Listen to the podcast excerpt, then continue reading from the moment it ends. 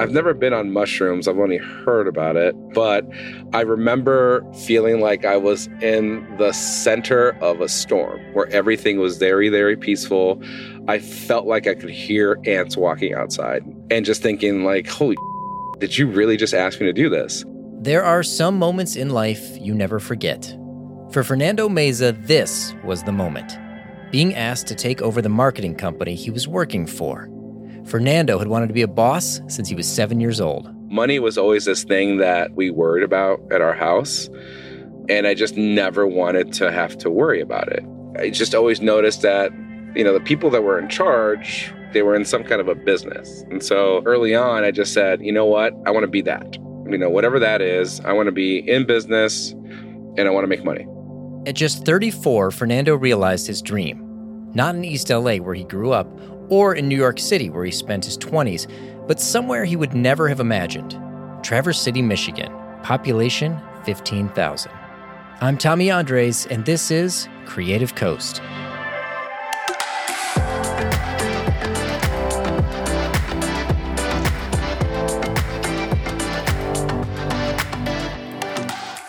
In this podcast, we look at some of the entrepreneurs who are making the small town of Traverse City their home and who have brought with them exciting new ideas, interests, inspirations, and innovations.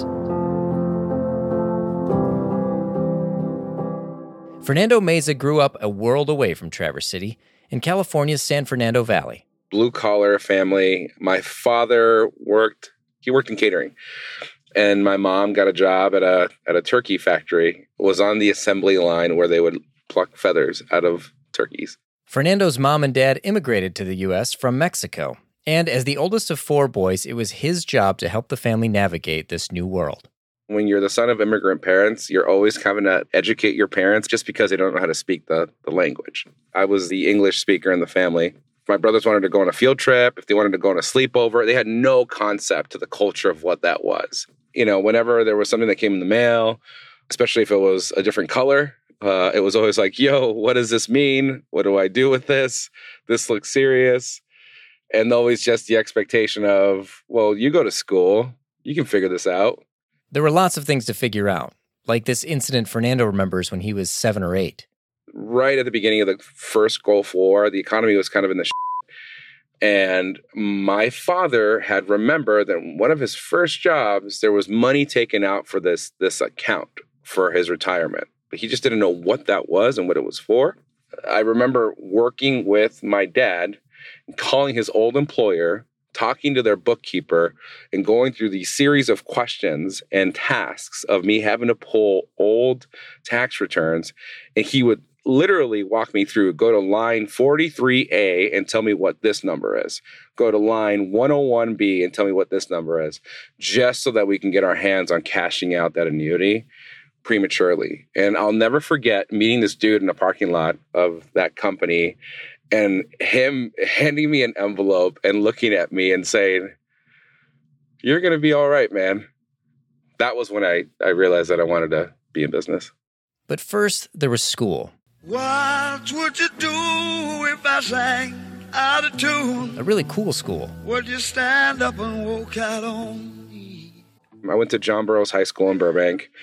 Shout out to Wonder Years. If you ever remember that sitcom, it was filmed there.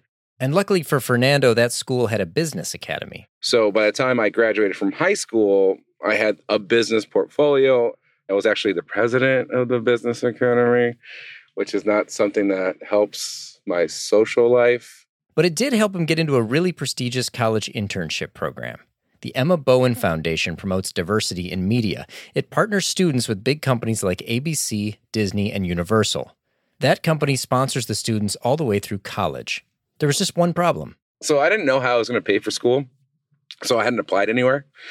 And then I went through the interview process, got accepted in the program, and then I realized, oh crap, I need to go to a school. They were like, well, so where are you going to go? Where have you applied? And in true Fernando style, he sorted it out.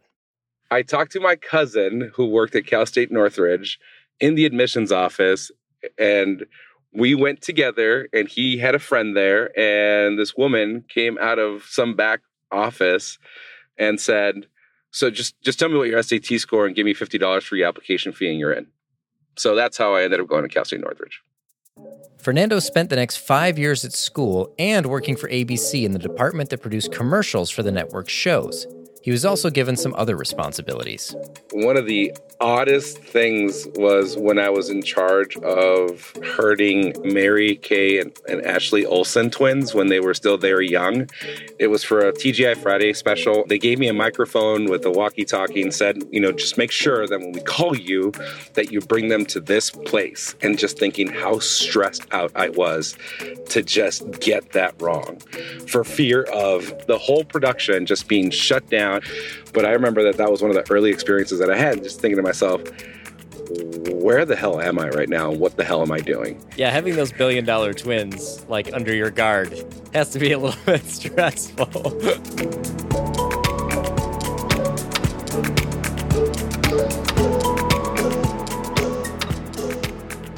After the internship, Fernando went on to work as a courier at a production company in LA, making his way up through the world of TV. He eventually gravitated to post production and, like many before him, decided to move to New York. It was a little tough in the beginning to be a freelancer in New York, but if you work in advertising or marketing, any opportunity you have to, to go to New York, I mean, that's, you know, the show. So you definitely want to get your ass out there.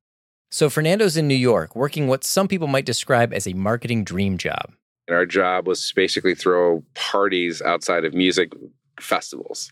So Smirnoff, Don Julio, uh, Johnnie Walker, those are all brands of mine. And we would just travel the, the country and, and just do these different activations across the country with some really interesting music talent. So that was really cool. That's great. Yeah, it sounds like a tough job, drinking and hanging out with rock stars. That's uh, wow. And that job was about to take Fernando to Michigan for the first time. One of the culminating events was a, a Madonna event in Detroit at the Fillmore.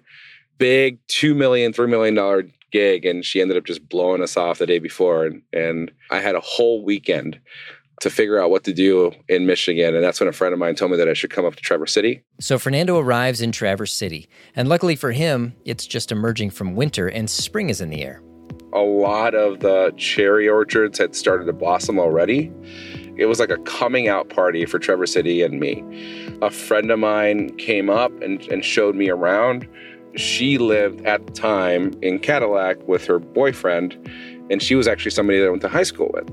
And that's when I just absolutely fell in love with the community. I just I just remember driving around the bay, West Bay, and, and realizing that I should stop looking at the water and focus on driving. I couldn't fathom where I was.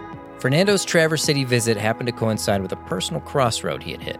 You know, you get to this point in your life where you're like, okay, what the hell am I doing? You know, like you're not really happy with anything that you've built around yourself. For me, it was coming to the realization that I had let things happen for me instead of making these things happen for myself. And finally realizing that I am the product of my own environment and I can curate the environment that I need. And so when that switch was flipped, there was no going back.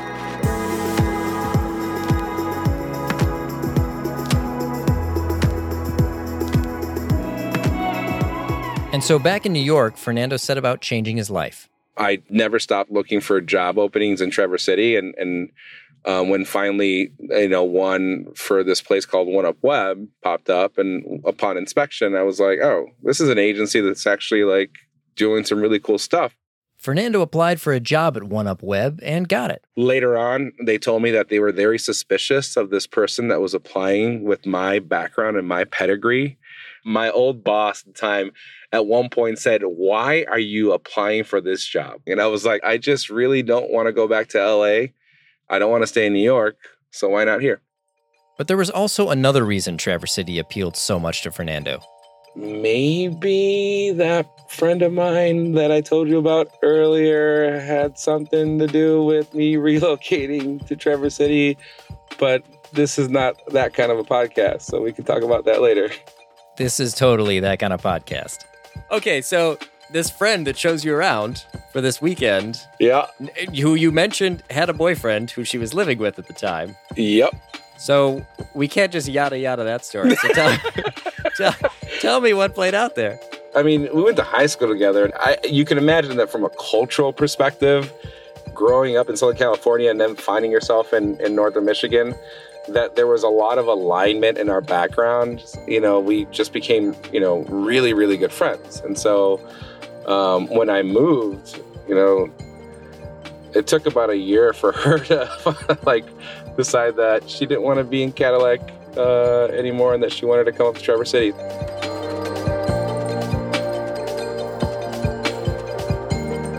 Fernando and Arminda are now married and have two beautiful daughters.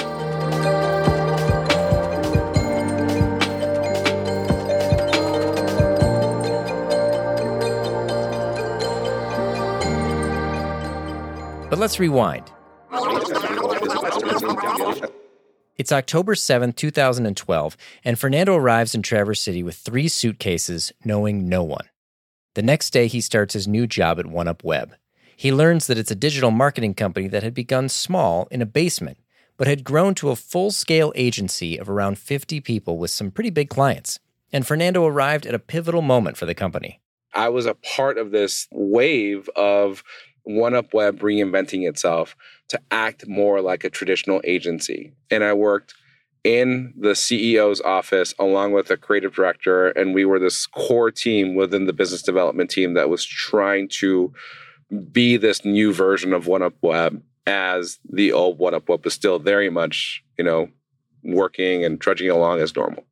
Fernando worked hard and was promoted.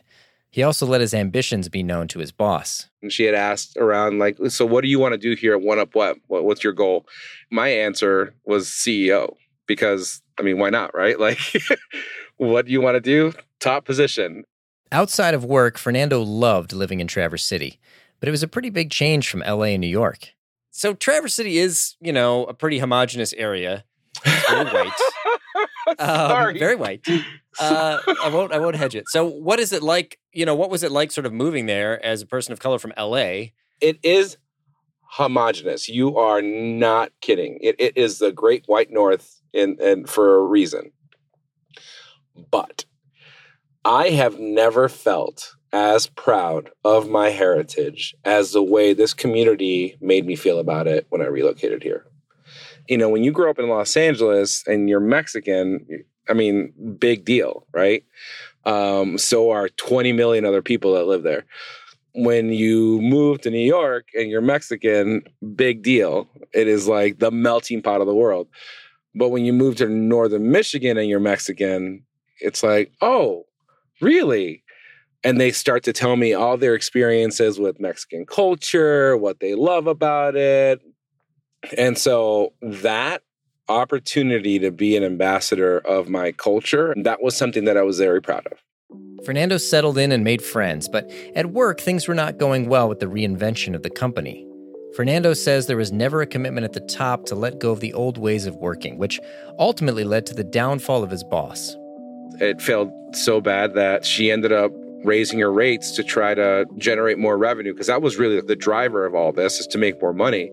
And when that wasn't happening she just decided that she was going to put her entire book of business on notice raise rates and deal with the fallout after that. Well she underestimated the fallout on the client side and then also on the employee side and which was healthy size of 52 a healthy book of business to now you have 20, 21 employees and you know you've lost 40% of your clients. And so I think in that moment she realized that it was time for her to exit stage left um, and to write her final chapter the way that she wanted to. And I provided an opportunity to do that. And so she asked Fernando that question Did he want to take the reins of the company? I just remember saying, Can I just get a day to think about it? She handed me a, a, packet of financial documents and said, Here you go, something to help you with that. I made a couple of phone calls and I said yes.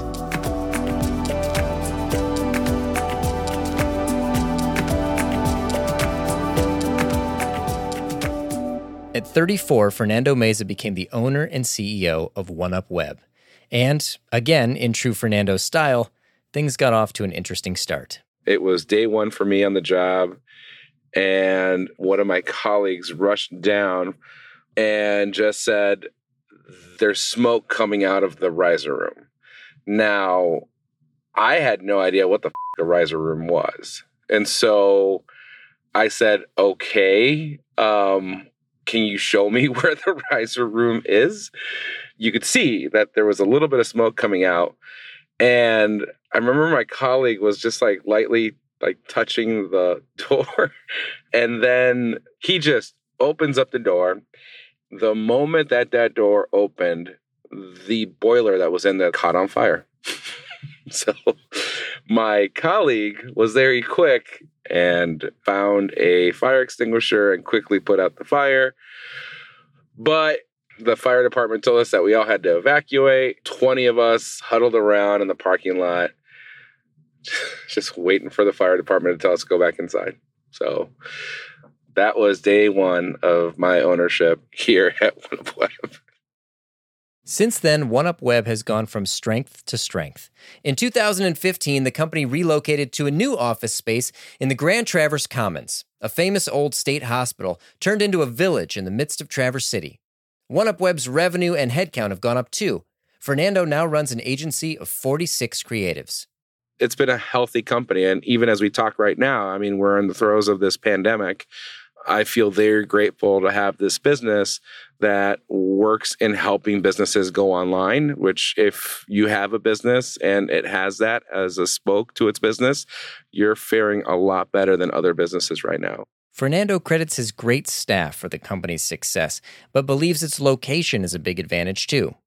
Being in northern Michigan, where the cost of doing business is, is a lot lower, but then you compete on a national scale for business, you could see that your margins are a little bit better. It's the internet. We work on the internet. And as long as we have a reliable internet connection, we can work from anywhere. But for Fernando, Traverse City is not just anywhere. And right now, it feels like it's all come full circle for him my family of origin, this person that I was when I was growing up, being put in this position of having to figure things out and having to navigate a, a, unit through something that's unfamiliar is something that I felt very familiar with, you know, and so I always knew that challenges were just something that were momentary, that there was always a solution to a challenge. We just needed the right minds to be able to come up with the right solution to figure things out. So, did that mentality of being able to adapt and figure things out, did that help when the boiler exploded? you know what's funny about that? I think all I did was just stand there and just let it all play out in front of me, right? And just, you know, like, all right, whenever it's my turn to do something, I will do it. Otherwise, I'll just support the people that that need to feel supported. That's great. Yeah, I, I, think lots of people have said true leadership is just standing there watching. That's, uh, yep, I think I've heard that before. That's actually the working title of my new book.